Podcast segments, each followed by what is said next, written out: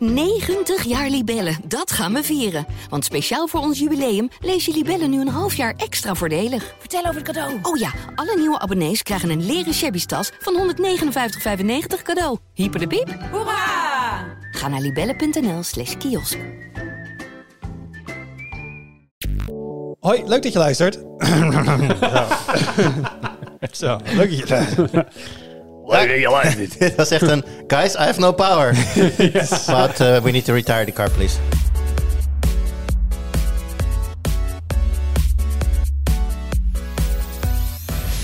Hoi, leuk dat je luistert. Welkom bij een nieuwe aflevering van de Tweakers Podcast. Mijn naam is Wout en vandaag zit ik in de podcast met Arnaud Hokke. Hoi. Met Jurgen Nubaus. Hey, hallo. En met Thijs Hofmans. Hey. En eh, het is niet zo heel origineel, maar we, komen, we kunnen er gewoon niet omheen. We Wat? gaan het wederom hebben over AI. Ja, tuurlijk. Eh, want de, de, de, zoals het eh, in het Engels maar gezegd wordt, de floodgates are open. Ik denk elke dag dan F5 ik de frontpage bij ons. hebben we minimaal twee, drie berichten over bedrijf X heeft chatbot, bedrijf Y heeft plaatjesgenerator. Ehm, letterlijk, Ja. ik keek net even op de frontpage van deze week. Er zijn al meetups ook. De- het zijn meetups? Ja, eh Quintus Schevernels, ooit, be- ooit betrokken bij Tweakers vanuit VNU Media toen nog. En de schrijver van het boek eh, Suits and Hoodies. Die, eh, die post op social media over een eh, meetup hier in Amsterdam. Volgens mij was het in de Ademtoren. Waar, ja, ik, Oh, ne- ik, dit is ne- wel weer een soort ik- hackathon-achtig, Ik neem even eh, aan AI, of niet AI, gewoon, gewoon IT-professionals, mensen die het interessant vinden, die daar komen om met elkaar te praten over de vele mogelijkheden die dit biedt. En waar wij het natuurlijk ook over gaan hebben. Ja, dat ook een soort, soort hackathon-achtig. Maar deze week bijvoorbeeld eh, dat eh, de Bingbot, waar ik toegang toe heb, mag ik het even zeggen? Nice. Ik vind Ja? het eigenlijk wel jammer, want jouw stangen was echt het hoogtepunt Ja, dat van was vorige echt, week. ik vond het echt zo leuk. Ik kreeg ook echt toegang net nadat de podcast afgelopen was. Eh, en voor mij met de rest van de wereld trouwens. Ja, je, Ehm, we kunnen een inhaalslag maken nu met Bart, hè? Want dat is dus eh opengezet, maar je moet wel op een wachtlijst. Dus nu is het weer de vraag. En je moet in het VK of VS zitten volgens mij. Dat Officieel. is met een VPN'tje heel makkelijk te omzeilen. dat zou niet aan je accountlocatie vast, dacht ik. Misschien. Nee. Nee, het is echt... Uh, Arnoud en ik- VPN kun je het oplossen. Arnoud en ik hebben inderdaad allebei met een VPN eraan gewoon... eh, Maar je staat op de wachtlijst. We zijn er Ja. al doorheen. nee, eh, op de wachtlijst. Ja. Ja, oh, dan ga ik me zo even lachen zetten. Ik kreeg ook gelijk een, een DM op Twitter van de woordvoerder van Google.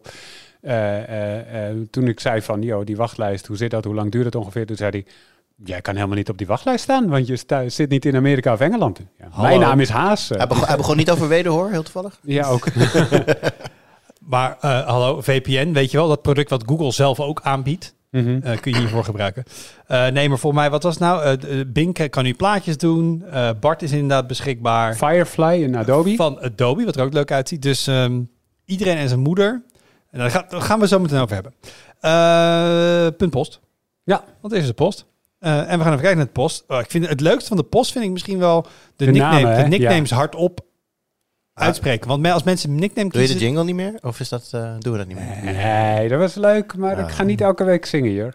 Maar voor mij de, de- bedenken mensen nickname online niet met het idee dat die ooit hardop uitgesproken wordt. Want mensen vragen aan mij altijd, ben je Wout F of Wout F? Ik, nee, ik heb nooit over Wout F nagedacht. Maar ja, dat maken ze dan van. Ja, twee keer. Ja, ja, is redelijk simpel. Ja, maar toch, dan, heel veel mensen snappen het dan niet. Want die denken van, ah, tweaker is gewoon, nou, het is, tweaker, maar dan je, tweaker. Ja. Dat, dat, Dat valt, en dat mensen kwartje zeggen, valt nu bij en heel mij. veel mensen Oh, zeggen, serieus? We hebben hier twee mensen aan tafel. ja, Ik had dit tweaker, nog nooit tweaker. Ja. Dat, dat, was, dat, was de, dat was de gedachte daarachter zoveel jaar geleden. Inderdaad, dat, eh, dat, dat kwartje dat is bij heel veel mensen nog steeds onderweg. Heb jij een nickname, Thijs? Je de site ben je gewoon Nee, Thijs. ik ben gewoon Thijs Hofmans inderdaad. Overal ook. Niet op is, je, andere is je diensten. nickname dan ook gewoon Thijs Hofman? Eh, Nee, ik heb wel Dat heel vaak... Ja, ik heb heel dat vaak is de de nickname van Thijs zonder H. Was een real life soap. En ik heb heel vaak de nickname Thijs zonder H. Heb ik wel. Die is, Eh, die is die is leuk. altijd beschikbaar, denk ik. Ja, nee, dat valt nog vies tegen. Er zijn meerdere Thijssen zonder H. Oké. Dus eh, ja. Je moet een kli- klikje beginnen, zijn je de club van Thijs zonder H. Heb jij nog een, een secret nickname, Arnaud? Of ben je overal Arnaud Wokken? Nee, die is secret. Ja, nee, precies. Maar heb je, heb je er een ja of nee? Ja, dat is secret. Nee, Zijn naam is niet te vertellen. Zijn username is secret. Ah, op die manier. Eh Bos, dus usernames. Dus bijvoorbeeld eh, de post van Miauwaf, En Berenbeest, die zei hetzelfde ongeveer. berenbeest, maar Miauwaf. What's in a name? Dus die heeft een kat en een hond, denk ik. Miauwaf. Maar het berenbeest heeft ook wel iets te maken met het dierenrijk. Ja, we Dus zitten dit, in is- het dit, dit, dierenrijk. dit broeit op een bepaalde plaats. eh. Die hadden applaus voor de subtiele een bing ding. Arnoud zei blijkbaar vorige aflevering een bing ding. Een Bing Ding. Ik- Het zit kennelijk in een kinderserie. Ik heb geprobeerd dit op YouTube op te zoeken. Ik hoorde letterlijk niet Bing Ding, dus ik hoop dat iemand dat nog even goed kan linken. Het- was onbewust in elk geval. Het was Onbewust heb jij uit een kinderserie gequote. ja, Arnoud, doet hij het weer? Het zit altijd onderbewust uit kinderseries te quoten. Nee, maar ik ken die hele kinderserie niet. Ik Ja. bedoel, ik quote ze ook wel eens bewust, Ja, dat is waar. maar dat is onbewust. Nou, een bing ding, oké. Eh, Jochen Bilderbeek zegt, welke app voor Android raad je aan om het laden te stoppen bij een bepaald percentage? Ja, ik zag die voorbij komen. AccuBattery. Ehm, nee, Wel. die geeft een melding bij 80%. Ja, wel vrij Slaat hij- dringende Hij melding kan hoor. hem toch afslaan? Nee, ik Nee. ging Oh. eens googelen. Dit Ah. kan niet. Nee. Dit moet ingebouwd zitten in het OS en anders moet je telefoon Ah. routen. Maar je kan op een ongeroute Android-telefoon niet zomaar het laden stoppen. Dus je hebt verschillende apps die een alarm geven of Ja, een melding bij een bepaald sowieso, ja. percentage. Ehm, en Samsung heeft het ingebakken, bijvoorbeeld. OnePlus ook. OnePlus Ja. heeft het ingebakken, horen we ook. Ehm, maar ik dacht, oh, die zijn vast wel appjes voor. Ik zat net snel te googelen. Nee, Nee. Ah. dit kan niet. Ja, hij komt inderdaad wel heel intrusive binnen als hij zijn 80% bereikt. Dan gaat hij ook echt Ja. een keer alsof je gebeld wordt met Ja. het belangrijkste telefoontje ooit. Ja. Ja. Maar inderdaad, nu je het zegt, denk je, denk je inderdaad dat je hem zelf van de lader af moet halen dan, ja. Ja. maar dat is dus heel irritant als je dat ding s'nachts aan de lader legt en dan Ja. gaat weer 80% gaat je accu-battery je wil, helemaal... wat eh, je wil ook namelijk dat die gewoon zeg maar op 80 blijft. Als je hem zeg maar, stel je, stel je hoort het midden in de nacht, dat is al vervelend genoeg. Je haalt hem van een lader af tegen het tijd je wakker wordt. Maar ja, als hij op de achtergrond dingen is gaan doen. is 50, 5% weer verloren in de nacht. ja, 5% is dan niet het einde van de wereld, maar dat is inderdaad wel een reële verwachting. Dat is niet Ja. wat je wil, je wilt 80. Precies. Ehm, dus Google, get on this. Dit, dit is een van die features. Google heeft door de jaren heen heel veel dingen gejat van andere OEM's om het standaard in Android in te bouwen. Dit is er zo eentje. Dit zit er dus in, ook bij Pixels, maar, Maar niet handmatig in te stellen. niet, nee. En, maar als je hem dagen achter elkaar laat, dan maximeert hij op 40 pro- of op 80 procent. En dan krijg je ook een melding, een notificatie ervan, als het goed is. Van een soort battery Ja. health optimization. Wat, Ja, wat, precies. wat, wat wil dat zeggen? Als je hem da- dagen achter elkaar, je laat hem dan dagen achter elkaar aan de lader liggen. Ja, En dan laat hij hem uiteindelijk vanzelf leeglopen naar 80. dag, naar 80. Dan zegt hij, hey, dit is niet goed voor je battery health. We gaan hem Ja. nu een beetje... Huh. Maar daar heb je dus niet zelf controle over. Nee. Dus dat, eh, maar eh Jochen uh, Bilderbeek, eh, welke app raden ja? Nou ja, je kan dus AccuBattery gebruiken om je heel erg lastig te gaan vallen als je de stekker eruit moet trekken. Of een Samsung kopen of een OnePlus. Of je telefoon gewoon routen, lekker classic. Of je telefoon gewoon. De- Een van de weinige redenen. Kunnen we dat, nog, kunnen we dat nog aanraden? Dat voelt iets zo- als wat je acht jaar geleden wel kon aanraden aan mensen. Maar moeten Ik raad dit aan elke journalist aan in elk geval. Want dat is de enige manier op Android, als het niet gesupport is, Ja. eh, eh, opname opnemen. van gesprekken mogelijk te maken. Wat een kritieke functie is als je telefonische interviews afneemt. Zo. Ja. Ja, kan ook een speaker zetten. zit er, geen, zit, er gewoon een recorder record, ernaast. zit er gewoon een recorder op Android? Niet voor, Maar ik niet heb voor jarenlang- telefoongesprekken. Over telefoongesprekken? Ja, nee, oké, ik dacht even fysiek gewoon... Nee, Nee, telefoongesprek opnemen. Daar moet je voor geroet zijn. Ah. Dat is denk ik nog de enige reden. Ik was vroeger vervent routerd. Ehm, maar de, de, de laatste keer dat ik geroet heb, omdat ik per app de taal wilde kunnen instellen. Mhm. Eh, want ik wilde Google Maps in het Nederlands en de rest in het Engels van, mijn- van mijn OS, want dan kan werden de straatnamen niet goed uitgesproken. Maar dat zit nu ook al standaard in Android. Dus ik, Ja. ben, ik ben klaar, jongens. Ik, ik roet niet meer. het is echt, ik weet niet of ik hier maar al mijn cred verdien, eh, verlies. Nee, maar ik, ik, ik deed het vroeger ook een beetje uit. Ik vond het een principe kwestie. Van ik ga niet voor Android kiezen om dan vervolgens hè, Niet te stok te gaan doen. Nou, moet je dan doen? En tegenwoordig inderdaad qua functies hoeft het niet meer. Maar ik vind tegenwoordig ook, ik, ik, ik heb er geen zin meer in. Nou, en ik, wil, ik betaal met mijn telefoon en dan heb je dat Ja, hele je safety net en dan moet je zorgen werkt. dat je dat niet triggert, dat er weer dingen niet werken en zo. Die telefoon moet het gewoon doen. Ja, Ik ben dus nou enige router nog aan tafel. denk het. Oké. Maar de telefoon moet het gewoon doen. Ik weet een bepaald, ik weet een bepaald OS wat daar heel erg geschikt voor is. En het is niet Android. Dus Zeker wel, mijn Android-telefoon doet het gewoon prima. Maar laat ik het zo zeggen, dat heb ik, je verteld. ik overweeg toch echt sterk om een keer het overstapje naar de iOS-kant te maken. Ja. En dat had ik twee, drie jaar geleden nooit gezegd. Ik ook niet. Kun je gaan Ik had dat dat eh, twee maanden geleden niet gezegd, maar Ja, daarom. here we are. Oké, eh, dus Jochen, eh, helaas geen app om het laden te stoppen. Eh K-Twice. Een soort, eh, soort toffe hip-hopnaam, K-Twice. Of is het dan KK? Oké. Nee, het staat echt K-Twice. Eh, de Ice Age VR-achtbaan in Fantasialand had gedaan. Die was heel erg indrukwekkend, maar die werd er ook misselijk van. We gingen nog steeds over inderdaad VR en achtbanen en waarom Ja. het misselijk was. Maar daar is er blijkbaar ook een. En ehm, Spelbreker, die had wat over een VR-glijbaan. Mhm. Maar wist niet helemaal waar het was. Hij zegt, dat is in Praag in de Aqua Palace. Dus ja, wij, wij in andere pla- plaatsen hem in Budapest, maar hij, blijkt in Praag te zijn. Of, en dit is een baanbrekende gedachte, er zijn er meer. Er zijn er meer in Europa. Hmm. Het zou zomaar kunnen. Hij zegt ja, hij wist wel dat een Android-telefoon in een VR-case was. Eh, en dat er modules boven de baan hingen met ultrasoongeluid, waarschijnlijk voor syncing of zo. Ja, Ehm, maar dat was weer vier jaar geleden. Dus who knows? Ja, ik heb dit dus ook proberen op te zoeken. Zo, zo ben ik. Ik bereid alles voor. Je wilde En er gewoon naartoe. Het, tuurlijk. Maar ehm, het- die pagina die staat nog online. Maar als je recentere dingen van eh, dit Aqua Palace probeert op te zoeken, dan is het niet meer goed vindbaar. Het staat ook niet meer, de pagina staat ook niet meer gelinkt op de hoofdpagina van Aqua Palace. Dus Ja. ik ben een beetje bang dat het is Dat, dat verdwenen. iemand een VR-ding heeft bedacht en dat daarna over de kop is gegaan dat er geen interesse voor VR meer was? Ja, Schokkend. Ben- Schokkend, ik zeg Ik het. ben vooral, ben vooral bang dat er in de glijbaan een aantal mensen over hun nek zijn gegaan. Dat is ook een hele snelle reden om, te, om, om, een, om een zwembad eh, te spoelt wel makkelijk hoor. weg. Om ermee te stoppen. Lekker idee. Nee, maar Kate Twice, die, gaat- dat gaat dan over die in Fantasieland, die achtbaan. Maar die zegt ook, het was zeer indrukwekkend, maar ook zeer misselijkmakend. En Dat was, Ja. ook- dat was vorige keer ook mijn punt. Kijk, elk hobbeltje, elk draadje dat jij doet, moet in die VR, en dat wat ze hebben opgenomen voor content, het moet exact matchen. Want als het ook maar een heel klein beetje off is, ja, dat, dan, dat, dan, dat levert dat gewoon direct motion sickness op. De eerste keer is nog wel leuk, want dan gaat je, gaat, denk, je- voel je een beetje die vlinders. denk je, oh, dit- maar als dat hele doorgaat, dan, Ja. Voor je andere dingen. dan gaan de vlinders eh, zich veranderen in, nou goed, daar laten we En dan heb je geen mooi zwembad en een glijbaan om het weg te spoelen. Nee, dan komt het gewoon naar beneden. Heel de mensen die onder de achtbaan lopen. Ja, dus dat is ook, dat Eh, is en ook het- vervelend. En uiteindelijk zei eh, Toy Star 16, what's the name, eh, dat Samsung is inderdaad wel bij 50% geladen. En hij gebruikt het heel vaak. En hij is er heel blij mee. Dus ehm, als je het ook wil, be like Toy Star 16 en gebruik een Samsung. Highlights, heren. Mm. Thijs. Mag ik beginnen? Wat nice.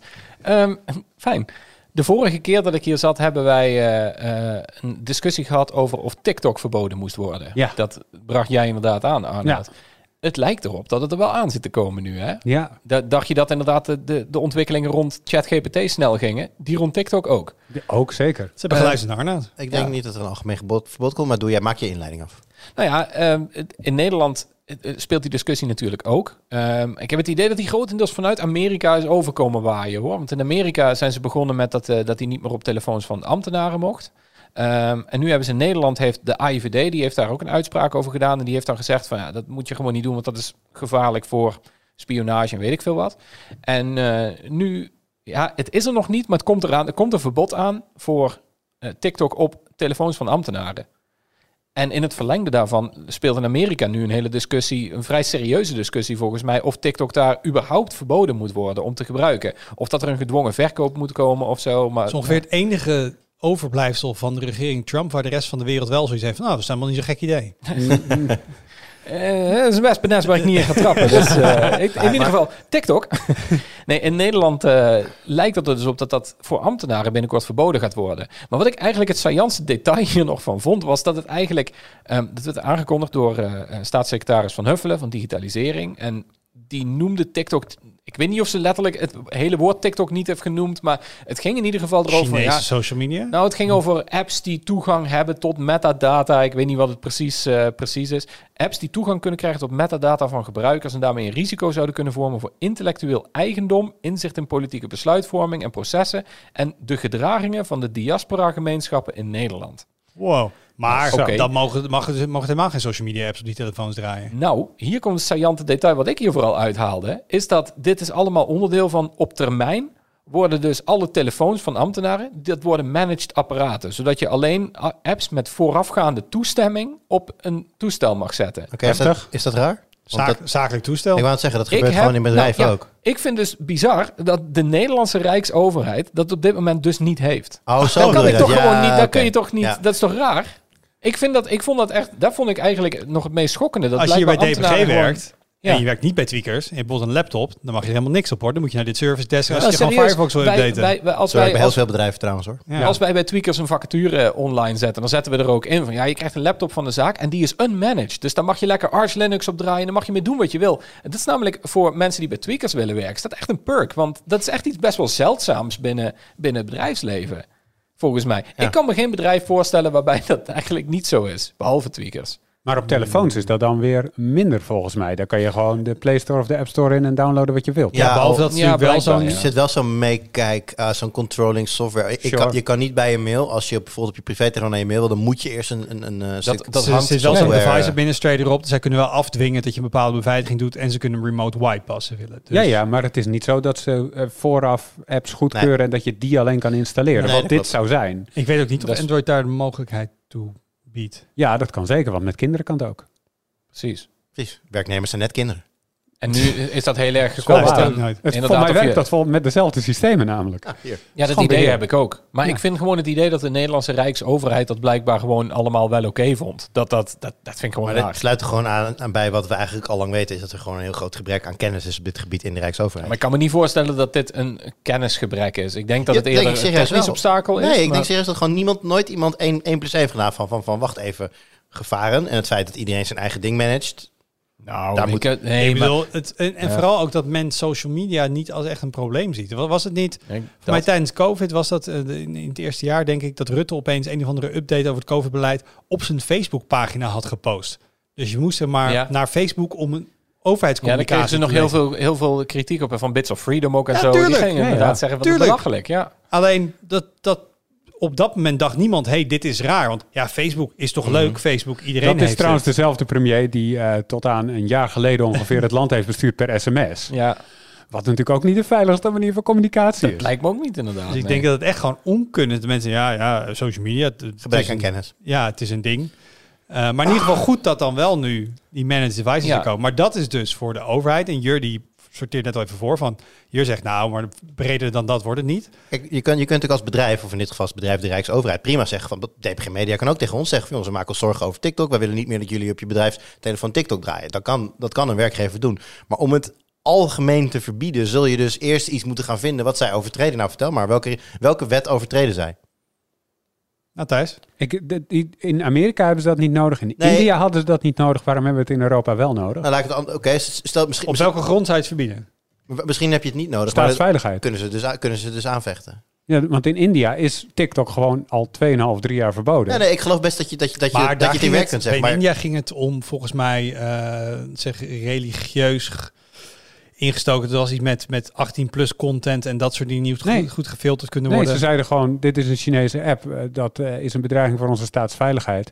Deze app, TikTok en nog 59 andere, die verbieden we per direct. Dat was gewoon... Ja, wellicht, wellicht wel lukt dat het hier best ook. dat was lijkt niet me een heel ander, maar de- een van de landen waar het verboden is, ging het juist van een soort moreelachtige Ja. onderbouwing. Maar ik denk het dat vooral de grote vraag ook is van, is verbieden überhaupt, is dat, is dat wel mogelijk? En op welk niveau ga je dat Zeker. dan doen? En, Ja hoor. bij. Hoe ga je sideloaden op je, op je iPhone?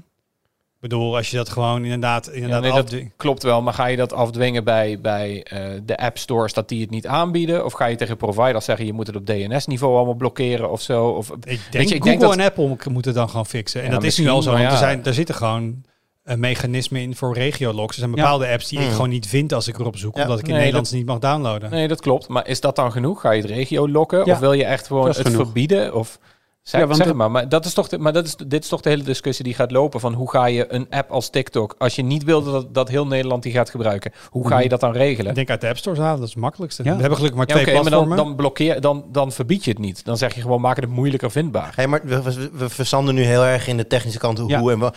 Wat ik veel belangrijk vind als we dit gaan doen? Wanneer gooien we dan alle Chinese telefoons het land uit?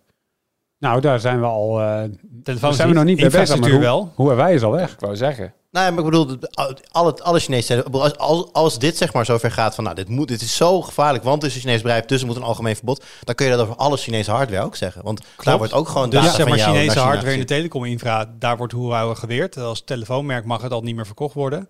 Nou, het zijn mag al wel verkocht worden, maar er mogen geen Google-diensten op staan. Dus niemand koopt het. Ja, nee, oké, maar ik bedoel, ik heb het over Nederland. Hè. Google, Ja. geen, Google of geen Google, dan moet je zeggen, dan mag dat ding hier dus niet meer verkocht worden. ja. Dan zei je de, de Redmi's en zo en eh, dat soort En dingen. eh, OnePlus en eh, Honor. Dan blijft en, er weinig meer over, Nou ja, mij. goed, dat, en dat is een beetje het ding. Van het, het, is, het, het, het voelt ergens als een hele se- selectieve verontwaardigheid. En dan denk ik, het zal misschien best wel zo zijn dat TikTok nog veel meer data harvest dan dat die bedrijven doen. Daar, eh, als je, ik, ik heb daar te weinig verstand van om daar iets over te zeggen. Maar ja, het is een beetje van, ja, als je daar aan begint, ja, dan, het, het, het, het ziet er een beetje, ja, ik zie een soort van domino-lijntje van allerlei Chinese bedrijven waar wij veel mee doen. Als je de eerste omtikt, ja, dan is er niet een hele duidelijke reden waarom je dan bij één van de volgende Nou, steentjes zou stoppen. Ja en nee. Ik, als je het heel principieel bekijkt wel, maar ik bedoel de drempel voor een tiener om TikTok te installeren, dat ligt twee keer tikken op je telefoon. maar Of je naar de winkel gaat en een paar honderd euro uitgeeft aan de Chinese telefoon, daar zit nog veel meer een, een, een keuzeproces aan vast. Daar kunnen ouders zeggen, nou, weet dat, dat, dat ding kopen we niet voor. Ik bedoel, het, risico, het De risico groep, de groep mensen die in potentie getroffen zal worden is veel kleiner, dat ben ik met je eens. Maar op het moment dat wij zeggen verbondenheid aan een Chinees moederbedrijf en dus de Chinese staat is gevaarlijk, dan maakt het geen reet uit of het 600.000 of 60 mensen zijn. Dan moet ik je... denk wel dat het Ja. gewoon een impactanalyse van hoe groot is het probleem en hoe schadelijk en bij Tuurlijk, maar hoeveel gevaar is, mensen komt ge- het. gevaar is gevaar. Ik ben het helemaal met Jur eens. Ik denk dat als je dit principieel bekijkt en Ja, je verbiedt TikTok, bekijkt. dan kun je niet zeggen, maar iedereen heeft een Chinese telefoon. Mijn naam is Haas. Dit, dit, dit, dit is allemaal prima. Nederlanders mogen geen, eh, geen aankoop meer doen bij Ali. Nou, nogmaals, ik, denk, je kan het dus principieel en pragmatisch bekijken. Als je kijkt, wat is het grootste gevaar op dit moment? Waar is de drempel het laagst en de kans het grootste Sure. gegevens bij de Chinese overheid terechtkomen? Dat is TikTok. Nee, dat geloof Mhm. ik. Kijk, en voor de duidelijkheid, ik ben dus eh, ook niet voor al die verboden. Alleen, mijn punt is alleen maar om aan te geven van als je dit doet, ja, dan is er weinig reden om al die andere dingen ook niet te gaan blokkeren. Ja. Ik ben benieuwd of het die kant op Wat gaat. leuk, of- meestal of zijn ze het wel eens uiteindelijk met elkaar. Ja, maar ik ben deze, ook omdat bijvoorbeeld TikTok daar, ehm, wat daar ook een angst is, is dat de Chinese overheid er bepaald eh, kan sturen op de dingen die je ziet. Ja. Je hebt bepaalde Ja. video's naar Ja. forceren, die krijg je. Hoe- Is Ik die kans even groot als jij een Redmi-telefoon hebt, dat zij dan invloed gaan uitoefenen op wat je op die telefoon... Dat, de kans is allemaal zoveel lager dan dat bij TikTok. de spin- spionage-aspect, dat, dat, Ja. dat daar gelaten. Ik denk mag- inderdaad dat de be- politieke beïnvloeding via een sociaal medium, waar een inderdaad directe controle over is door een staat, dat dat echt een groter gevaar is. van, mij mag, van mij mag het er nog geen gisteren nog af hoor, voor de duidelijkheid. Maar ik, ik zeg alleen principieel gezien, ja, vind ik het dan niet dat je dan kan zeggen, ja, TikTok wel, maar de rest is prima. Ik vraag me ook af in hoeverre dit eh, een beetje wordt ingegeven door een beetje de hype rond de angst voor TikTok. Ik bedoel, we lopen toch eh, dit soort dingetjes graag achter Amerika aan. Zeg, zeg ik heel controversieel. Maar eh, weet je, als dit in Amerika speelt, dan is, het, eh, dan is het niet zo gek dat in Nederland ook die vraag wordt opgeworpen. Dan worden daar kamervragen over gesteld. Dit is ook op basis van kamervragen gebeurd natuurlijk. Ehm, dan, dan, dan gaat er iemand hier in Nederland kamervragen over Nou stellen. ja, Nou, wat dan is Amerika, nu, en wat is. Amerika nu aan doen? Die kijken of ze het kunnen dwingen dat ze moeten lostrekken. Ja, Dat precies. is het echt gewoon een soort, Maar soort ik vraag, me dus, ervan ik maken. vraag me dus af in hoeverre dat dit besluit van Nederland, of dat dan wordt ingegeven door wat er in Amerika speelt en de, de maatschappelijke druk hierover. Versus is het echt een risico waarvan de AIVD zegt van dit is alarmfase 1. Ja, dat was destijds met Huawei-telefoons ook. En ook met core-routers en dat soort dingen. Weten we zeker dat nee, het is eh, voorkomen is beter dan genezen. Ja, de kans is er. Oh, je bedoelt, weten we zeker dat gebruikersdata bij nee. de Chinese overheid terechtkomt? En dat antwoord is natuurlijk wel ja. Ja, Ja, dus maar dat- nee, maar dat, dat- is dat- niet de vraag. Maar de, de vraag is van de AIVD, die maakt natuurlijk constant risico-analyses van, van eh, ook Redmi-telefoons waarschijnlijk. Is het dan dat de AIVD zegt van ja, maar TikTok, daar moeten we nu meteen tegen optreden. Redmi-telefoons, mis- ja, later, dat is niet zo belangrijk.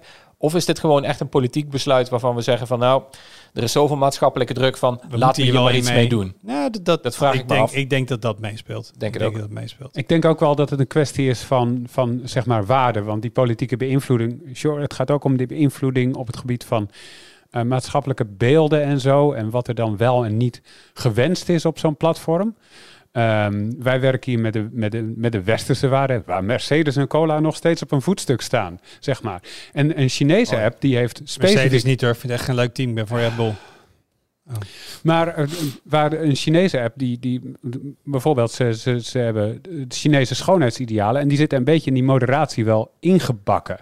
Dus op het moment dat eh, iemand een beperking heeft, dan, eh, dan is heel lang ingesteld in TikTok dat de verspreiding van die video geremd werd. Ja, ja. Nee. Omdat die niet voldeed aan een Chinees schoonheidsideaal. Terwijl je dat als Amerikaans bedrijf, zou je dat denk ik niet doen. Ehm, dus op die manier komen die waarden ook bij heel veel van onze kinderen en tieners terecht.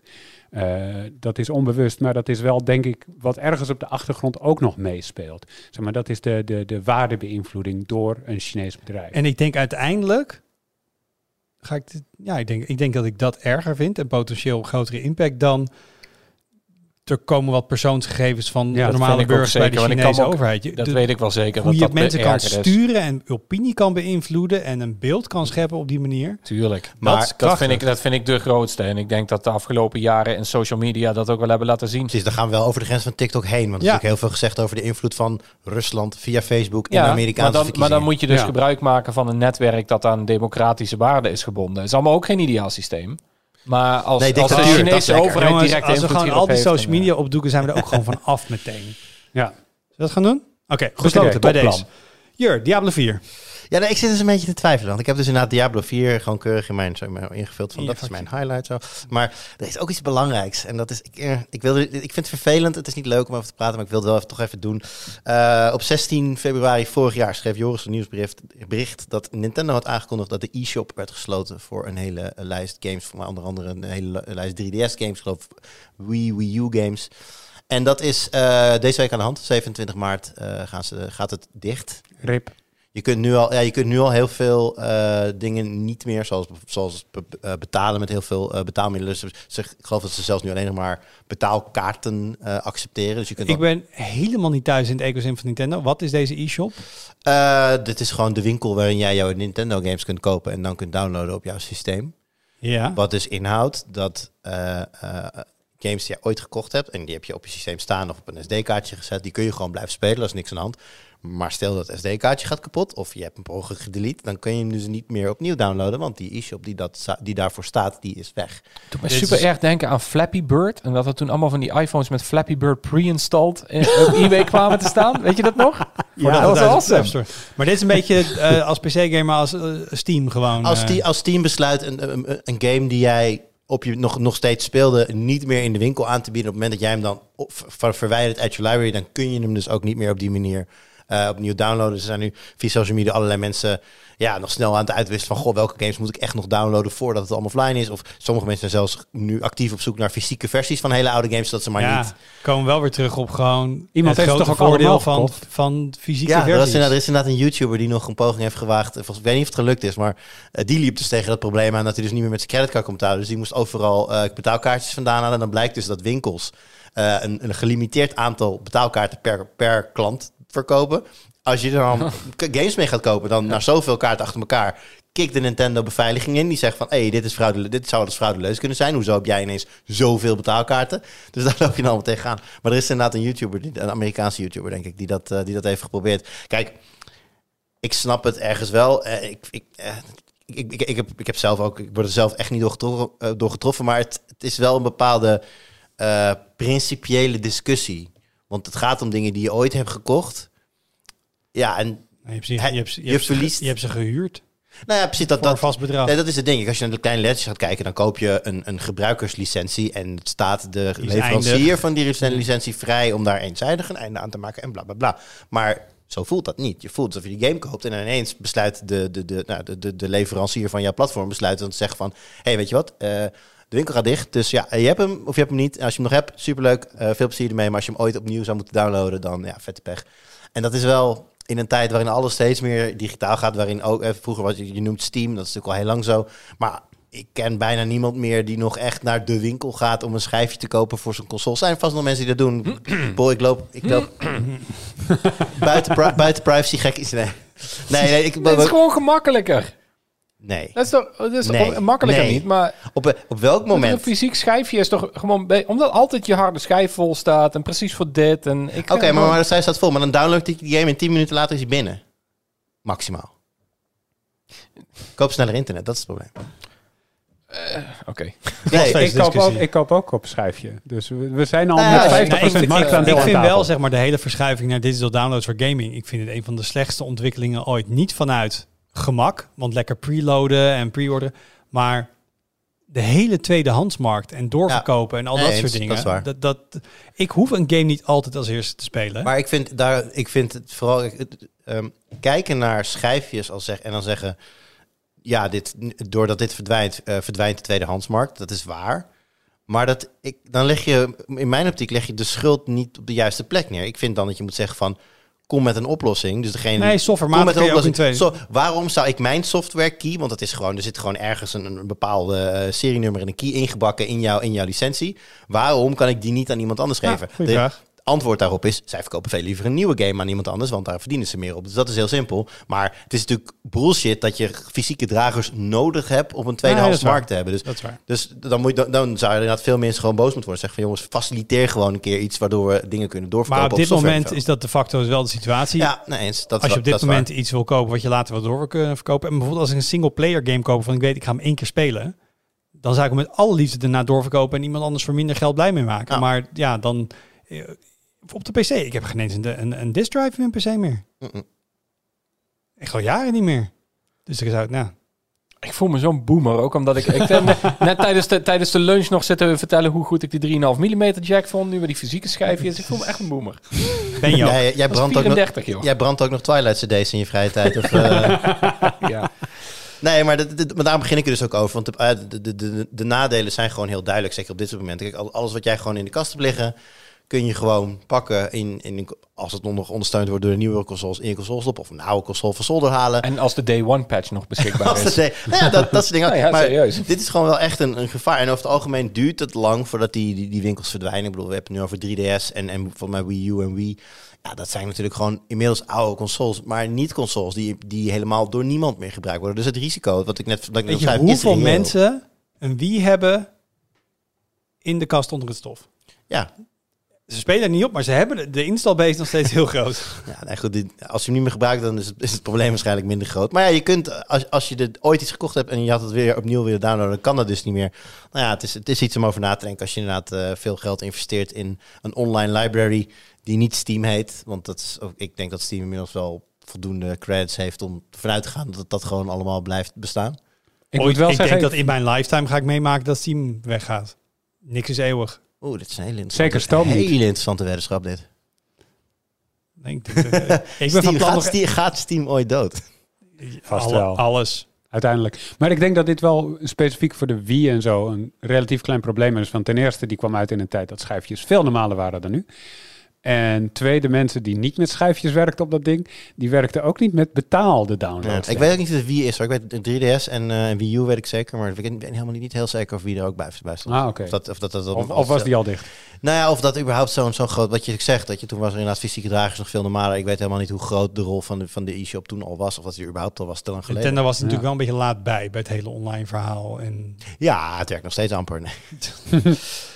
Arnoud, Ja, over eh, leuke oude dingen gesproken, net als de Wii. Mag ik, sorry, mag ik, mijn, mag ik mijn andere highlight nog heel snel afmaken? Diablo 4 is fantastisch. Go Arnold. ik eh, verheug me enorm op een film die dit voorjaar uitkomt. En eh, dat heb ik niet vaak. En als ik zeg hoe die heet, dan weet je al precies waarover die gaat. Blackberry. over de fruitteelt. Ja, klopt. Ik, dat vind ik zo leuk. Al die bomen die groeien. En, Apples en blackberries, je houdt ja, ervan. Ja. Ja. Nou, het zal zeker ook over dat, dat andere fruitbedrijf gaan in de, in de smartphone-markt. Maar eh, inderdaad, een film over Blackberry. Die, eh, die komt eraan eh, dit najaar. En zie je oude zwart-wit beelden met zo'n sepia filter van kinderen op een schoolplein die aan het pingen zijn. Ja, 4 bij 3. nee, het, het- er is een trailer. Die is beschikbaar voor mensen die trailers graag kijken. Niet Met iedereen Glenn. Howerton erin ook. Ja. Fantastisch. Ja, Glenn Howerton die speelt in uh, It's Always Sunny in Philadelphia. Een hele grappige comedy-serie. Ehm, ik ben heel benieuwd hoe hij dat gaat doen in een serieuze rol. ja. Dit is, dit is, Maar- Nou, ik weet niet hoe serieus, serieus die film verder Ja, ik ook niet. maar- is. Ehm, maar het is in ieder geval een film gebaseerd op het boek Losing the Signal. Dat Ja, is een eh, boek ik tip van dat boek ook heel graag, heel vaak. Zo echt, leuk. Echt heel goed.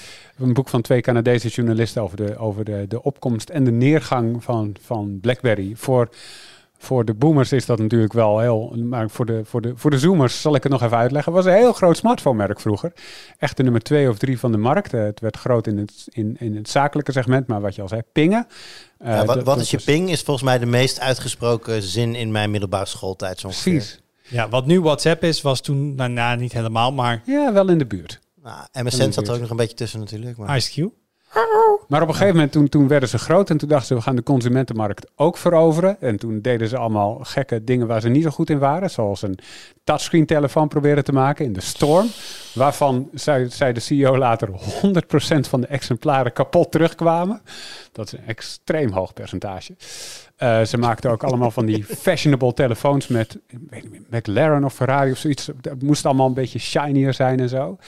Ehm, eh, Had een eh, gouden telefoons ook voor, voor, voor, voor, ja, voor celebrities. Oh, en die ja, ja, dat ja, precies. Dat soort dingen. gauw, ik weet nog zo'n gouden Blackberry Bolt of zo. Was, Ja. was, was op een gegeven moment het ding. Dat was het ding, ja.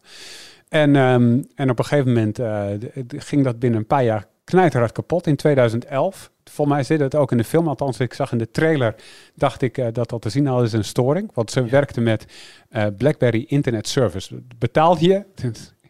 Dat ik dit uitleg, daar voel ik me al oud. Eh, dat, dat betaalde je extra bovenop je, op je mobiele abonnement. Zodat je via BlackBerry servers kon gaan internetten. En dat comprimeerde de data, waardoor je veel meer data kon verstoken dan je datalimiet toeliet. En versleutelde alles toch? En versleutelde belangrijk. alles, ja. Maar dan moest je dus via servers van BlackBerry. En in 2011 gingen die offline en die kwamen een dag of vijf niet online. Dus je kon niet pingen, je kon helemaal niks meer op je telefoon doen.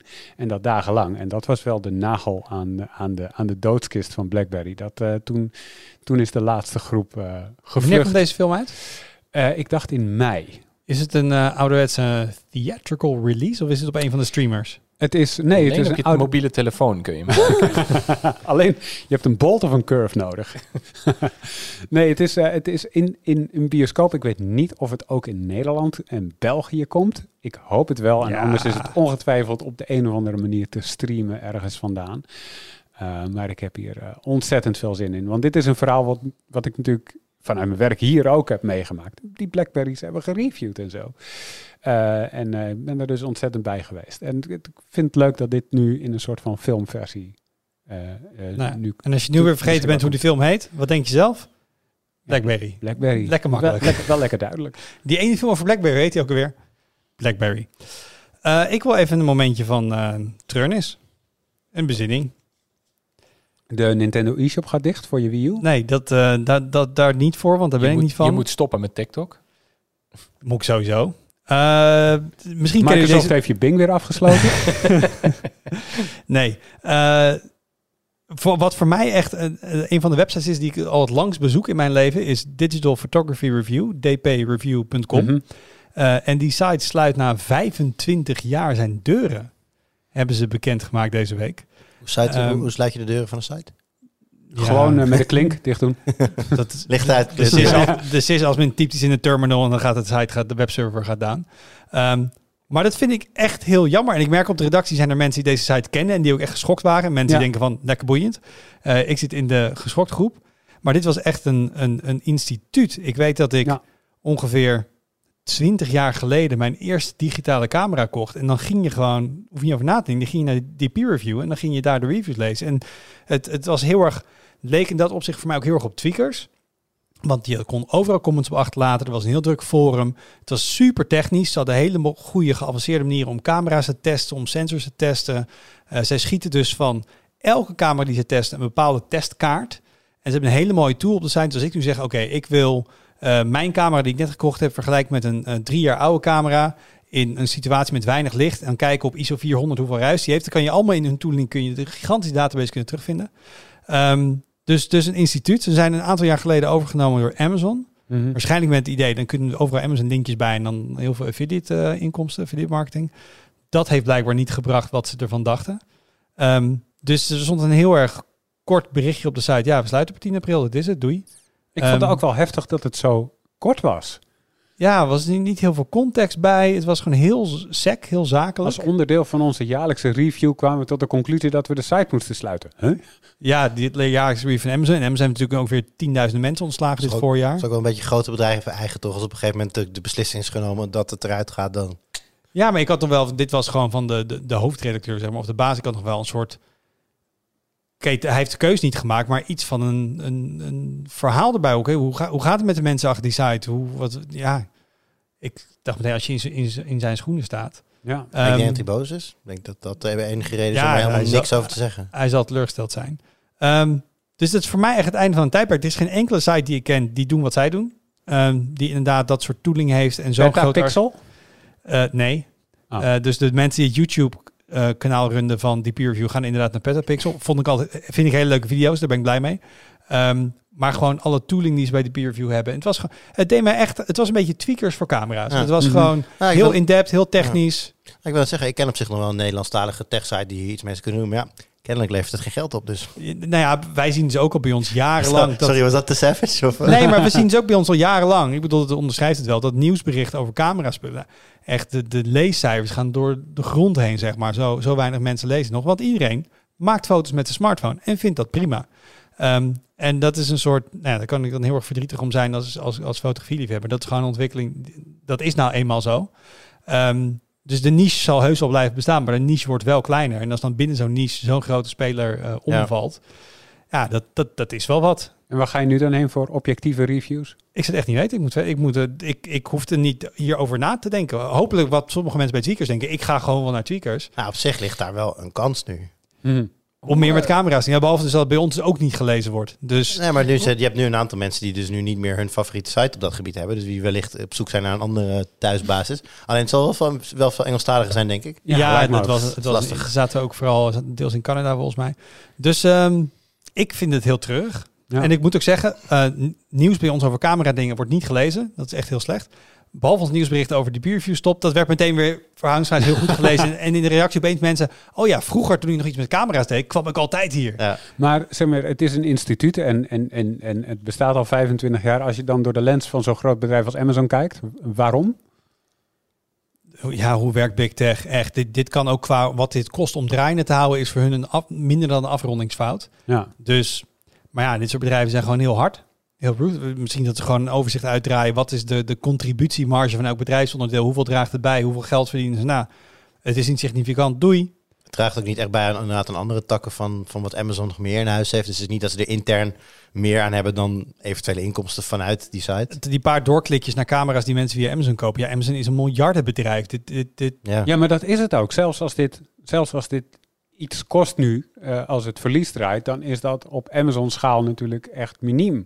ja, maar zou je zit, toch... Nou, oké, maar zo ja, werkt maar het er niet. Amazon geen emotie in of iets anders. Hun doel is niet dit draaiende houden omdat ze er zoveel liefde voor hebben. het is natuurlijk gewoon een super gelaagd en vertakt bedrijf. En er is gewoon een tak, in dit geval dan deze site, die niet presteert. Ja, op een gegeven moment is er een keer daar een manager die, die op een gegeven moment zegt... Ja jongens, eh, als het al zo lang niet lukt en we zien ook niet beelden dat het gaat lukken, dan houdt het op. Ja, maar het is zeg maar wel een unieke site in zijn, in zijn niche. En dan zou je toch denken dat je dat binnen zo'n bedrijf ook naar voren kan brengen. En een spiegel kan voorhouden van, hé, misschien moeten we dit maar eventjes laten bestaan Nou, en het kijken of het wel Het werkt. enige wat mij verbaast, maar dat zullen ze misschien wel geprobeerd hebben. Ik denk van kijk, Amazon is er misschien het bedrijf niet naar om te zeggen van we vinden dit inderdaad een unieke site en dit moet behouden blijven.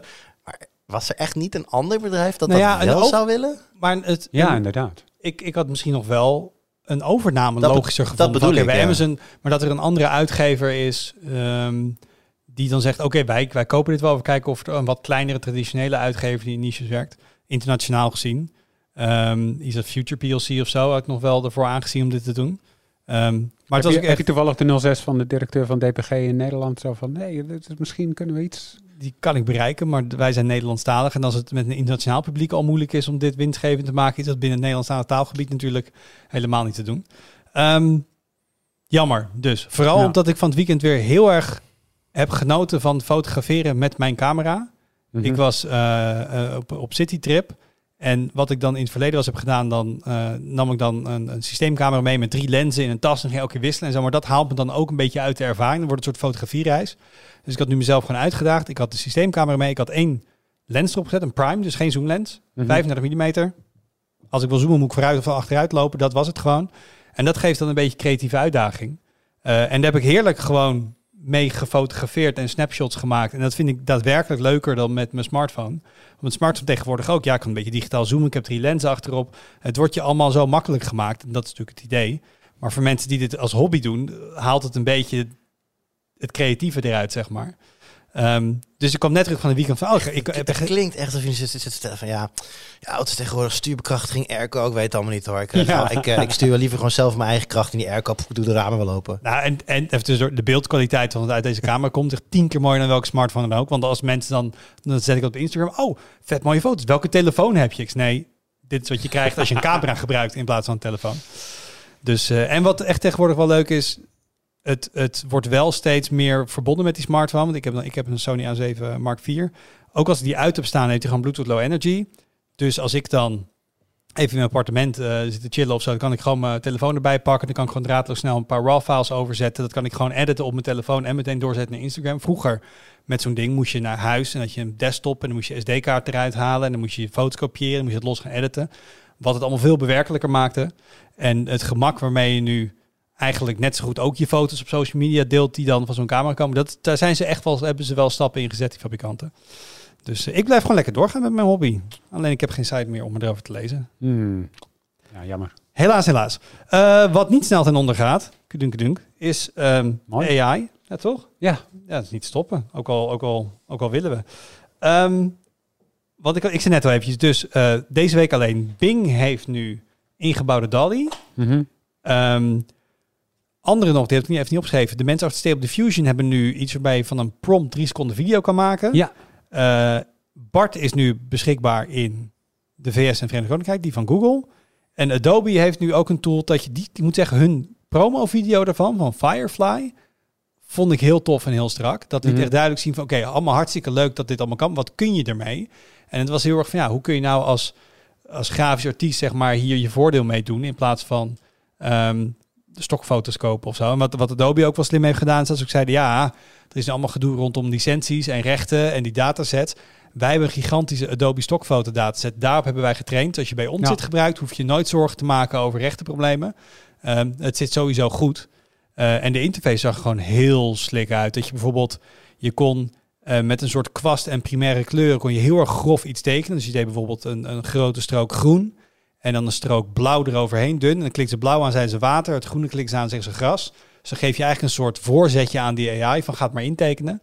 Eh, en dan ging je er zelf... Eigenlijk zou je een soort van hartpoppetjes kunnen tekenen. En eh, heel simpel op het niveau van een vierjarige tekening. En dan zeggen, maak maar mooi. Ehm, en als ik dat even leg naast dat ik een half jaar geleden met Stable Diffusion voor het eerst aan het pielen was. Dan denk ik dat je wel kan zeggen dat we in een soort stroomversnelling zitten. Dat zitten we zeker. En, en met, met GPT-4. Uh, maar misschien even een vraag, want dat is wel hartstikke leuk dat kan. Wie van jullie hier aan tafel gebruikt nu op regelmatige basis iets met generatieve AI? Nee, alleen voor entertainment. Entertainment? Ja, ik gebruik het uh, ja, generatief niet zozeer, maar gewoon uh, sowieso gebruik ChatGPT echt als vervanger van Google tegenwoordig. Um, Wat zoek je daarop? Uh, gewoon eigenlijk alles. Um, ik, ik, stel hem gewoon een hele domme vraag. Eerst moet ik dan, ik hoef niet meer, ik hoef niet meer echt na te denken over, uh, over uh, welke zoekopdracht dat ik moet opgeven. En ik maar je zoekt dus alleen maar op dingen ouder dan 2021? Uh, ja, dat wel. Ik, ik heb niet echt een specifiek voorbeeld bij de hand. Dat, dat is een beetje stomme natuurlijk. Maar... Je moet Google natuurlijk een beetje sturen. Dat geldt voor de AI op zekere hoogte ook. Maar je kunt er eigenlijk wel vragen van... ik ben op zoek naar informatie naar dit en dit. Specifiek over dat en dat en dat. Ja, ik heb het idee dat voor sommige vragen... dat het gewoon makkelijker is om gewoon niet na te hoeven denken... voor wat ik nou, hoe ik het nou precies moet formuleren. Maar gewoon vragen van... hey, ik heb een domme vraag. Maar hoe wat zit is nou BlackBerry? Eigenlijk? Ja, zoiets ja. En dan, Ja. moet ik, en dan hoef ik niet te gaan naar de. Oké, dan moet ik eh, zoeken op eh, BlackBerry en History. En dan. maar ik moet niet History, want er is een boek geschreven dat heet ook History. Die wil ik dan maar niet. En om er even, even iets te Mhm. noemen wat ik Maar bedenk. je, maar je gebruikt ChatGPT als een soort van kennisdatabank. Ja. Ja, een beetje wel, ja. Dat vind ik een uitermate slecht idee. Eh, dat is eh, absoluut niet slim. Het, het, het moet het ook nooit. Ik doe het ook nooit voor onderzoeken voor artikelen of zo. Van ik weet van die informatie moet echt heel accuraat zijn. Maar ja, ik wou dat ik een beter voorbeeld. eh, Maar bij- valideer je het ook achteraf als je daar kennis op doet? Dat je, je gaat toch heel even kijken of dit klopt? Ja, heb je wel gecheckt bij mij wij ik- daadwerkelijk filmmakers zijn? En Nou- ik ben Afrikaans journalist van het jaar. Oh, gefeliciteerd. Ja, Dankjewel. ja. 2008 was het. Nice. Ehm, ik denk dat het een goed voorbeeld is van als ik, als ik ga leren programmeren of zo. Dan, ehm, ehm, ik, ik, ik ging een beetje leren programmeren een tijd geleden met, eh, met API's.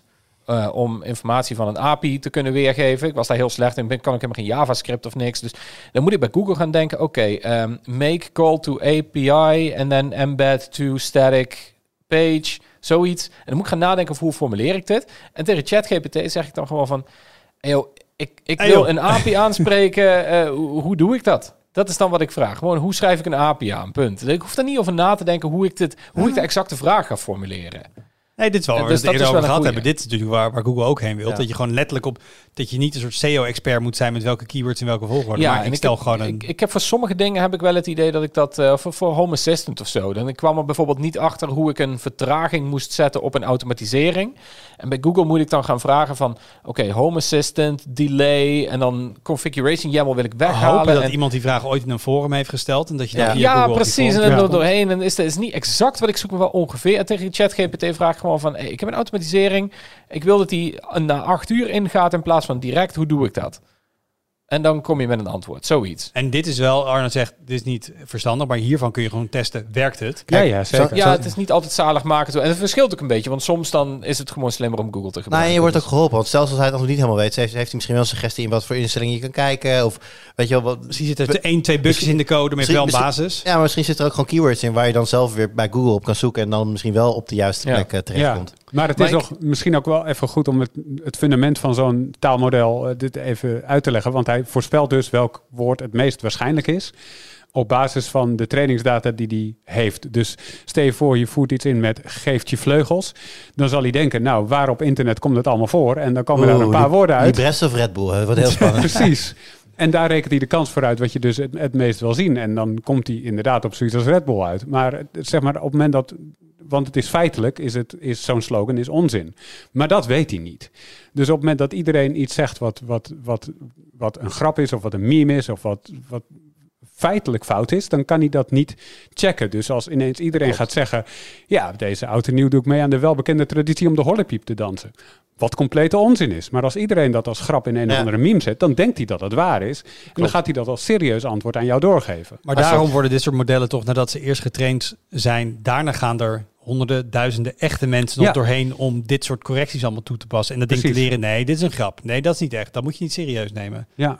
Ik je trouwens even, want dit, dit, dit- ik ben bezig met een verhaal hierover, daarom zit Over ik er zo lekker in. Ja. Nee, maar over GPT-4.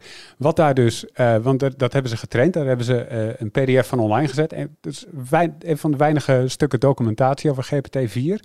Een van die trainingen was, we laten hem los in het wild en we gaan kijken of hij ehm, Kan ontsnappen. ja, en, en mensen kan gaan gebruiken om zijn eigen doelen te bereiken. En toen heeft hij dus via zo'n site waar je klusjes kan, ehm, eh, kan laten doen, het heeft hij dus aan zo'n iemand gevraagd van, kan je deze captcha voor me oplossen?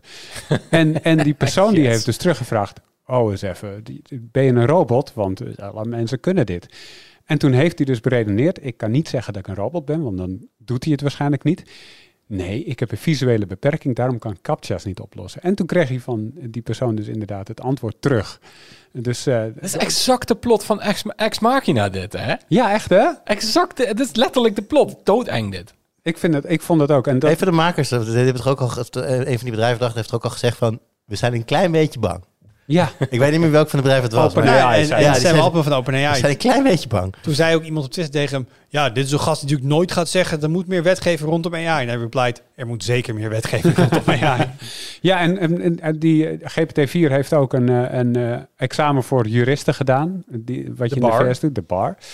Ehm, even kijken, weten jullie het antwoord van de, hoeveel mensen doen het beter dan GPT-4? Ik weet het antwoord niet. Procentueel? Procentueel. Weet ik niet. Van, zeg maar, hoeveel procent? Ja, hoeveel procent? Doe, doe ze gooi. Doet het beter dan GPT? Ik nou, ik denk dat hij het echt bizar goed gedaan Ik heeft. zeg dit. 1%. Ik denk 10, pro- 15% scoort beter dan Nee, ik wilde zeggen 20%, maar Het is 10 procent. ja. Ja. 10% scoort maar beter. Bij GPT-3 was dat nog 70% of, of, of meer. En nu is het nog Ja, maar 10%. Maar hij is dus nu leg- legally gezien advocaat. Ja, Nice. Damn, dit, had, eh, dit had Mike in eh, Suits echt heel erg kunnen helpen. Mike is basically ChatGPT. ja, Ehm, maar dit is dan trouwens nog even... Ik ben nog één nieuwsje vergeten. Eh, want eh OpenAI krijgt miljarden van Microsoft en andere instanties en zo. En, de, en Stanford, de Universiteit van Stanford kwam ook deze week naar buiten... met dat ze een bestaand open source taalmodel van Meta gepakt hebben. Dat hebben ze eigenlijk soort gekoppeld aan ChatGPT voor extra trainingsdata. Dat hebben ze laten genereren. En dat ze, in ieder geval, zij zeggen, we hebben iets van 10.000 euro aan servertijd gekocht. En ze hebben een model getraind wat zich kon meten, zeggen zij, ehm, met ChatGPT. Dus niet alleen gaat de ontwikkeling heel snel, maar de kosten gaan denk ik ook rap omlaag. ja. eh, waardoor het heel erg gedemocratiseerd wordt en, en, en iedereen dit kan doen. Ehm, Sterker nog, als je eh, thuis een Raspberry Pi hebt of een, of een Pixel 6, dan, eh, dan kun je al een taalmodel draaien van Meta. hoe heet dat? Lama. LLAMA. language. Is dat- Ik moet wel zeggen, dit is... eh, ehm, eh, nee, eh, Meta bracht het uit eind februari, maar alleen voor onderzoekers die ze zelf vooraf hadden goedgekeurd. Oké. Maar kennelijk was hun keuring niet zo best, want het verscheen al snel als torrent eh, op het wereldwijde web. En nu hebben mensen allemaal dingen eromheen geschreven met instructies en stappenplannen, waardoor je het kan installeren op een MacBook Air of een Raspberry Pi of een Pixel 6. Eh, het werkt op die laatste twee niet zo snel en, en eh, met, eh, nou ja, niet zo goed, zeg maar. Met niet zoveel precisie, maar het werkt wel. Eh, en dat kun je dus daadwerkelijk op eigen hardware draaien. Dan, bedoel, dat is toch wel een stap die je dan, waar, nou ja, waar de nodige risico's aan zitten. Want een van de dingen van OpenAI en ook van andere eh, eh, eh, gatekeepers, zeg maar, de, de, poortwachters, is dat ze eh, allemaal die zekerheden inbouwen of die risico's proberen af te dekken. Maar op het moment dat je gewoon thuis aan de slag gaat met je eigen Raspberry Pi, is er niemand die iets checkt. Nee, Dus en kan dan, het hele dan, model. dan stuurt dat model gewoon via een exploit bij een 3D-printer aan. Dan print hij een paar voetjes. Dan komen die voetjes onder elkaar en dan wandelt hij zo mijn huis uit. Precies. Dat is waar het precies wat er gebeurt. En dan belt hij aan bij je buren en dan zorgt hij dat hij daar online komt en weet ik wel wat er dan allemaal gebeurt. Nee, maar het is ehm, omdat je dan zeg maar zelf de, de, de, de instellingen gaat doen, zelf zegt wat er goed is en wat niet, kan je zo'n model dus trainen om, om allemaal hele nasty dingen te gaan doen. En, en eh, nou ja, op die manier eh, haatberichten te automatiseren of anderszins. Eh, propaganda te verspreiden wat je wil. Laat de mensen maar met technologie spelen. Er komt altijd iets heel erg Komt altijd uit. bende uit. Even wat positievers. Wat ik gewoon heel interessant vind. Dit voelt allemaal zo nieuw. Dit is van de laatste paar maanden. Iedereen komt tegelijkertijd met dingen uit. Je weet gewoon, al deze bedrijven achter de schermen zijn ze om één... Of ze hebben dus een soort van spionnen bij elkaar. Van, oh, daar zijn ze al vijf jaar bezig. Dat moet wel. Dat kan- Je kan mij niet maar wijsmaken dat alle big tech bedrijven afzonderlijk van elkaar een heel aantal jaar geleden hebben bedacht. We moeten iets met een AI, met, met language modellen met AI. Nou ja, veel van dit soort kennis wordt wel gedeeld via wetenschappelijke papers en zo. Maar Ja. Google is heel erg open over de Ja. scientific Ja, research. dat zou kunnen, maar ze weten het dus wel van maar, elkaar. maar dat Microsoft en Google voor mij in dezelfde week aankondigen. Google zegt, hey, wij stoppen AI in Google Docs, Google Slides, eh, dat soort dingen. En zegt Microsoft, hey, wij stoppen AI in PowerPoint, in Microsoft Ja, Word. het voelt echt als zo'n als zo'n wapenwedloop, hè? Ja. En, en, Het niet voelt- altijd even cool. Maar, het voelt als Samsung versus LG, dat op CES 20, weet ik veel, 15, 14, dat een van die twee zegt, wij hebben een OLED-tv gebouwd. En opeens op die andere stand wordt er van achter een zwart doek ding. Wij hebben ook een OLED-tv gebouwd, wordt naar buiten gereden. Ja. waar ze allebei jaren aan gewerkt hebben. Ehm, maar wat ik dus wel interessant vind, we gaan dus nu heel erg snel naar het punt. Wat kunnen wij ermee? En wat hebben we eraan? Want hartstikke leuk om met ChatGPT een beetje te babbelen en allemaal testjes te doen. Maar als het gaat om, ik heb een Microsoft Word document. Dus oké, dit is heel boring, maar stel je werkt in een zakelijke omgeving. Je moet een presentatie geven. Zeg, hey, ik heb een Word document, hier staat de inhoud. Bak even een PowerPoint presentatie met leuke afbeeldingen erbij die dit een beetje ondersteunt. Je drukt Ja. op de knop en.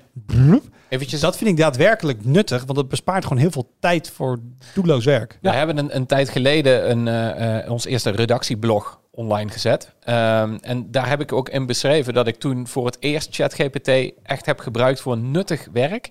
En dat is namelijk, ook, ik moet nu roosters maken voor onze nieuwsdiensten. Ehm, en er zaten heel veel haken en ogen aan. Want Arnoud die zit hier op woensdagmiddag altijd de podcast te doen. Dus die kan niet op woensdagmiddag werken. En Mark heeft dan vrij. En eh, sommigen die werken op vrijdagavond. Maar we hebben ook ATV-dagen. Je wil niet dat iemand vrijdag en maandag...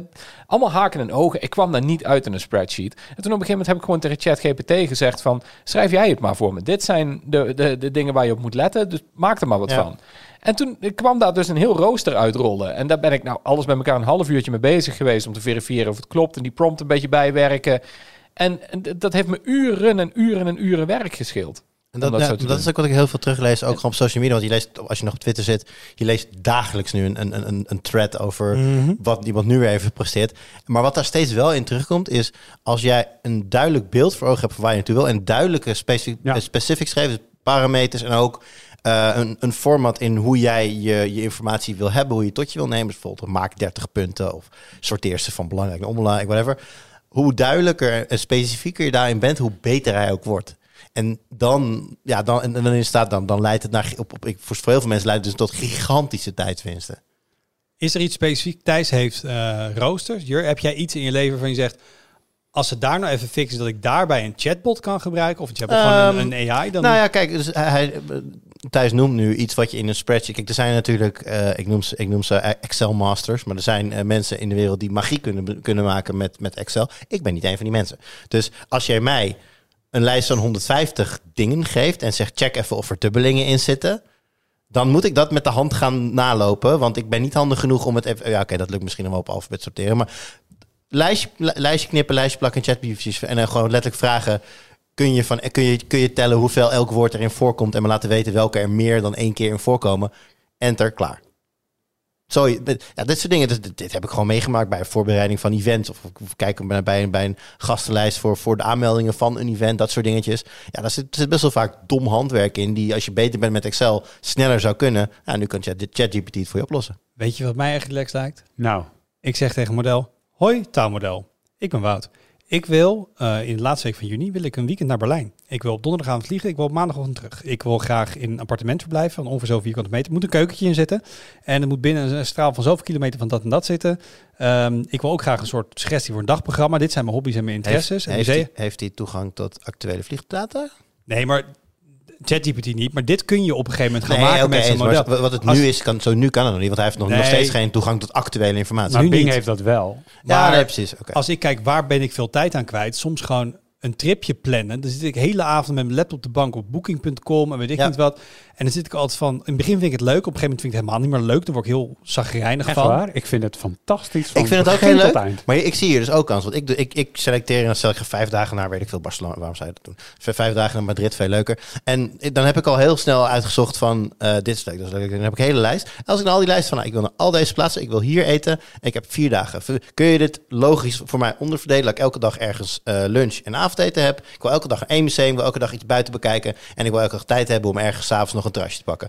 Enter. En boek even al die museumkaartjes voor me, want dan moet ik elke keer mijn naam, adres invullen, Ja, oké, maar dan, maar dit wat ik nu zeg kan nu al waarschijnlijk via Bing. Ik, het boeken aan zich, dat zal jij nog niet voor. Ja, misschien, misschien dat Bart dat kan. Ja, maar Maar- dat binnen een jaar kan, kunnen die Tuurlijk, maar dat, die- dat is toekomstmuziek. Maar ik zit gewoon te denken, wat, wat zou je nu al kunnen doen? En dat kan al. Dit precies was een van de voorbeelden die Microsoft liet zien bij Bing. En eh, ze hebben ook het antwoord laten zien. En die had een hele trip naar Mexico-stad ehm, eh, eh, ingepland. Trouwens, een fun fact. Ik ging dit dus checken. Gewoon omdat ik er een nieuwsbericht over schreef. Sindsdien heeft TripAdvisor me elke week drie berichten gestuurd van... hey, je gaat toch naar Mexico-stad? Heb je dit al gezien? maar goed, dat terzijde. Yep. Ehm, die had dus van alles ingevuld. Die had allemaal leuke barretjes. Ehm, en daar klopte dus allemaal geen, geen ene moer van. Wat? Er klopte niks van. Want hij hallucineert. Ja, oké. Dus- nee, maar je hebt- in mijn voorbeeld ging het erom dat ik zelf alle barren en dingen uitzoek. En dan aan hem vraag, kies een, maak een logische route. Dat was mijn ja, oké. Ja, dat is wel anders. Maar hij ging, dus, hij ging dus barra voor je uitzoeken. En toen verzweeg hij dat het bijvoorbeeld een gay bar was. Terwijl je daar misschien helemaal geen interesse in hebt. Hij kwam met barren aanzetten die al jaren niet meer bestaan. Oh, wacht, dat heb ik gelezen. Of die op heel andere plekken zitten. Ja, het is allemaal... Het, is, mm, het rammelt nog. Nee, het rammelt zeker. Maar dit is wel iets, als ik op termijn dit soort dingen kan uitbesteden aan AI, dan Maar dit is, prima. toch, dit is precies hoe Google Bart nu toch neerzet. Gewoon je persoonlijke assistent. Dit is ooit het voorbeeld van dat je tegen je AI kon zeggen, je tegen je nee, was Google Assistant. Google Assistant kon zeggen van bel eh, de kapper en zeg dat ik een afspraak wil om twee uur. Ja. Dat hij dat zo voor je zou kunnen doen. Nou, dat werkt natuurlijk nog voor gemeten. Nou, ik denk dat we daar nu echt Kom wel rap niet, dichterbij, niet, niet bellen, maar maak als er een online systeem is, maak Iedereen een heeft gewoon een PA, een personal assistant. Of is heel, alsof je gewoon heel belangrijk bent. Ja. Dat iedereen gewoon... Het zou op zich eh, de tijd dat zeg maar stel dat wij een meeting met elkaar willen inschieten, dat, dat, dat, dat jij gewoon tegen jouw assist, assist- jouw, jouw Bart zegt. Ik wil een meeting met je, regel het even. En dat zijn Bart met jouw Bart met mijn Bart gaat kijken waar dat kan. En zo, hup, gaan samen barden. En dan zien we gewoon plop in onze agenda ineens een nieuwe agenda-item. En dan denk ik, oh, oké, klaar. Ja, top. Thijs wil hier iets over zeggen, zag ik aan zijn Oh hoofd. nee, maar ik hoorde heel vaak het woord Bart. En we hebben hier laatst een Dungeons and Dragons Ja, ik zag wel iemand met die een- met allemaal een Bart heten. Ben Sitar erbij die muziek ging maken. Beste klas in Dungeons Dragons. Nou ja, we hadden twee barden en eentje heette de Bart en de andere heette Bert. Dus het is heel meta. Dus, eh. Bart en Bette Bart. Mag ik Ehm, eventjes, eventjes terug, eh, even onderling. Ik heb ondertussen Twitter openstaan. Eigenlijk moet ik dat niet doen tijdens de podcast, ben ik van op de hoogte. Maar er komt echt net dit binnen. Introducing Mozilla AI, investing in trustworthy AI. dus Kijk. Mozilla stapt nu, as we speak, live op de AI-trein. Maar ze net naar buiten gebracht. Misschien nog even, oké, mogelijkheden zijn eindeloos. Het rammelt nog aan alle kanten. Waar gaat het geld vandaan komen? Want dit kost klauwen met geld om te ontwikkelen. Nou, Ja. investeringskapitaal, dat hebben ze wel in Silicon Valley. Maar op een gegeven moment moet het gaan renderen. Hebben we al ideeën over... Jij hebt een stuk geschreven over advertenties in Bing. Ik heb dat- zo weinig zin in dat er weer iets revolutionairs nieuws komt. En dat het wordt gefinanced met advertenties alleen. Ik dat wil er ik zo wil er liever voor betalen. Als het, Ja. als het echt goed werkt. Een, een, een, een PA die gewoon je agenda beheert. Die, waar je vragen kan stellen die ook, nou, laten we zeggen, 99% van de tijd correct beantwoord worden. Mag voor mij best geld kosten. Ja, maar ik ben bang dat niet genoeg mensen dat gaan doen om zo'n systeem op lange schaal eh, rendabel te houden. Een freemium model gaat waarschijnlijk niet werken.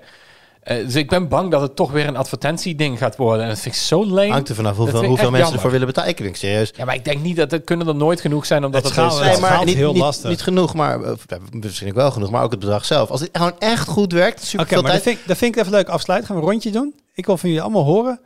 Wat mag jouw personal assistant per maand kosten? Als hij echt zo goed is, dat ik inderdaad Hij gewoon kan zeggen van, oh, eh, bel me kap, eh, laat me kapper even weten dat ik niet kan. Of eh, plan, kijk even wanneer ik terecht kan, ergens tussen woensdag tussen 10 en 12. En dat werkt altijd. 50 euro per maand. Thijs? Ja, even afhankelijk van wat hij kan, zou ik dat ook wel betalen. Ja, ik vind nu, ChatGPT is nu 20 euro per maand. Ehm, dat, dat vind ik al aan de kant dat ik denk, eh, net niet. Zit je Maar op de gratis versie als- of betaal je Ja. Nog wel. Maar 50 zou je ook nog wel doen. Als hij echt zo als slim hij is. echt heel veel kan, dan zou ik dat zeker Als dit ding doen, al mijn powerpoints doet en dat soort dingen, dan... Oh, Arnaud? misschien nog wel meer dan ja trouwens. Maar dan kun je hem ook declareren, hè? Ja, voor Zou je betalen, Arnaud? Ja, daar zit ik al over na te denken. Ik denk, ja, ik denk het wel. Ik betaal voor superveel dingen. Dus de- ja, maar echt geen 50 euro. Maar het hangt er ook vanaf wat hij kan en hoe hij dat doet en hoe de privacy geregeld is. Dat, en dat vooral. Maar de andere heel erg- opties. dit Nee, is de privacy-vriendelijke versie is 75 euro. Maar dit wordt, dit, dit wordt straks bedoel, alles wat je nu zelf aan het, aan het, aan het instellen bent in je eigen huis, dat hoeft straks niet meer. Je, je Ja. zet gewoon een nieuw ding neer en zeg je, ho- en dan zeg je gewoon hoi. Ik weet niet hoe je je home assistant op dat moment hebt genoemd. Eh, Piet, hoi Piet, ik heb een, eh, nieuwe lamp. Ik wil graag dat je hem, dat je hem in, het, in, dit, in hetzelfde schema als de rest hangt. Gewoon, en dan zegt hij, wil je, bla bla bla. En het- klaar. Maar je, dit je is- hoeft helemaal niks meer in Ik ben, stellen. ik ben bang dat het niet hierheen gaat. Ik ben bang, want nu krijg je... Want iedereen stapt op de AI-trein. Dus je hebt straks je minstens 30 eh, dingen die je gebruikt die AI ingebouwd hebben zitten. Dat is niet één overkoepelend iets. Dan heb je 30 keer een abonnement. Op het moment dat je daarvoor moet betalen. Dat is natuurlijk nooit Nee, maar zo werkt de tech-industrie toch niet? Die gaan toch mooi samenwerken? Ja, heel mooi. Ja, Nee, nee, maar één je, standaard zult, voor. je zult zelf, denk ik, in het, ik ben het met je eens. Ik denk dat dat wel een, een gevaar is. Maar ja, daar zul je dan zelf een ecosysteem bij moeten zoeken. En dan zal het inderdaad van, nou ja, dan, dan kom je dus nog dieper in het Google-ecosysteem terecht. Als je bijvoorbeeld voor Bart zou kiezen. Ik ben, daar ligt inderdaad wel een, een vroege Ja, dat- hobbel. Maar En dan zit je dus die- weer ja, in maar die, het advertentie. maar die 30 zijn er te veel. Dus, dus hè, dat is een boom aan geschud moet worden. En op een gegeven moment blijven er een paar hele goede over. En die hebben langere termijn eh kansen. Ja, en die trek je in het ecosysteem en dan gaan ze dus opnieuw weer een advertentiemodel eromheen gooien. En dan is het internet weer een stukje. Denk je niet dat er over 50 jaar, als je thuis bent, gewoon altijd een AI is die, die meeluistert, die je laat weten, die, die boodschappen voor je bestelt, die. Dat, dat kan trouwens nu al. Maar gewoon dat, soort, dat gewoon alles geïntegreerd is. Dat je alles voor alles een soort persoonlijke assistent hebt. En dat is gewoon hetzelfde platform. 50 jaar is lang hoor. Ah, dit- Jeetje. Dat is Ja, maar ik, vind, ik vind het in deze fase al moeilijk om een week vooruit te kijken. Nee, oké, maar over 50 jaar is dit volgens mij gewoon Maar- volstrekt normaal. Dat maar de bedoel ik ene, meer. aan de ene kant is het lang, aan de andere kant gaat het altijd minder snel dan je denkt. Want we hebben nog steeds geen vliegende fucking auto's. Ja, Dat, is wel, dat zijn helikopters. Wat zeg je? Die hebben we wel en dat heet helikopters. Ha. Dat is een andere discussie, kunnen we volgende week. Je mag met de helikopter niet op de openbare weg, dus dat klassificeert niet als een auto. Niet met die houding. Alright, ik kijk nog even naar de sneak peek. Eh Arnoud, gaan we terug in de tijd? We gaan terug in de tijd. Eh, doet collega Heite. Ik, eh, ik, ik heb nog niet kunnen zien wat hij precies allemaal gaat bespreken, maar het is altijd leuk. Het zal, het zal een nostalgisch warm bad zijn. Misschien Ehm, gaat het wel over BlackBerry. Oeh, daar heb ik het ook wel eens over gehad. knows? Eh voor mij hebben we al het stuk van Joris een keer genoemd, toch? Dat Over- zat te komen. Inflatie. eh, Ziggo en Inflatiecorrectie. inflatie. Heb je niet al een keer genoemd? Ja, maar het is nog niet online verschenen. Nee, want hij is Oh. heel druk ermee bezig. Maar dus nou, ik ga- heb wel een update. Want vorige keer zei ik toen van... Oh, ja, weet je, grappig, T-Mobile doet het ook. En ik heb een, nou, wat een abonnement van 27 euro. Dat is nu door inflatiecorrectie 27. Wat was 25, is nu 27. Maar als ik hem verleng, dan mag je naar 25. Kreeg ik een DM. Ik heb niet even gecheckt wie het was. Maar ik kreeg dus een DM van een van onze luisteraars. Zeg van, je moet wel voor opletten. Want als je dat doet... Je hebt waarschijnlijk nu ook een hele dikke korting op je thuisabonnement. Maar dat gaat dan naar, het nieuwe, naar de, nieuwe, eh, de nieuwe tarievenstructuur. Dus ik, voor mij, ik heb nu gewoon flat fee op, op alles wat ik thuis heb, zoveel. En dat verandert dan naar 5 euro korting vanaf het nieuwe bedrag. Dus voor die 2 euro die je wint op je Mm, mobiele, sneaky, ga je een sneaky, heleboel sneaky. inleveren op je thuiskant. Dus ik heb die Mm. eh, eh, meneer, eh, ik denk dat het meneer was, vriendelijk bedankt. En inderdaad goed opgelet. Want ja, dat is een, een, een vervelend ouder had het geweest onder het gras. Ja. Ik heb inmiddels ook mijn Ziggo mailtje binnen hoor. Zoals wij ook al gezegd hebben in onze voorwaarden. Indek, indek, indek. Ga je meer geld betalen. Ehm, nou ja. Dus de collega Joris is nog steeds in het onderwerp aan het duiken met de grote vraag, mag dat wel? Want iedereen heeft toch het gevoel dat het een beetje fout is ergens. Ja, Het voelt klopt. Fout. het juridisch is, het voelt niet goed. Nee, het voelt, het voelt heel fout. En zijn antwoord is ook een beetje ja, maar ook nee, volgens mij. Dat, Dat, eh, dat kun je binnenkort op de site lezen. Dankjewel jongens. Dankjewel voor het luisteren of eh, op YouTube voor het kijken. Heb je nou feedback? Heb je post voor ons? Dan kun je altijd even mailen op podcast.tweakers.net of een comment achterlaten op YouTube of een comment achterlaten op een geek. En eh, tot volgende week. Doei!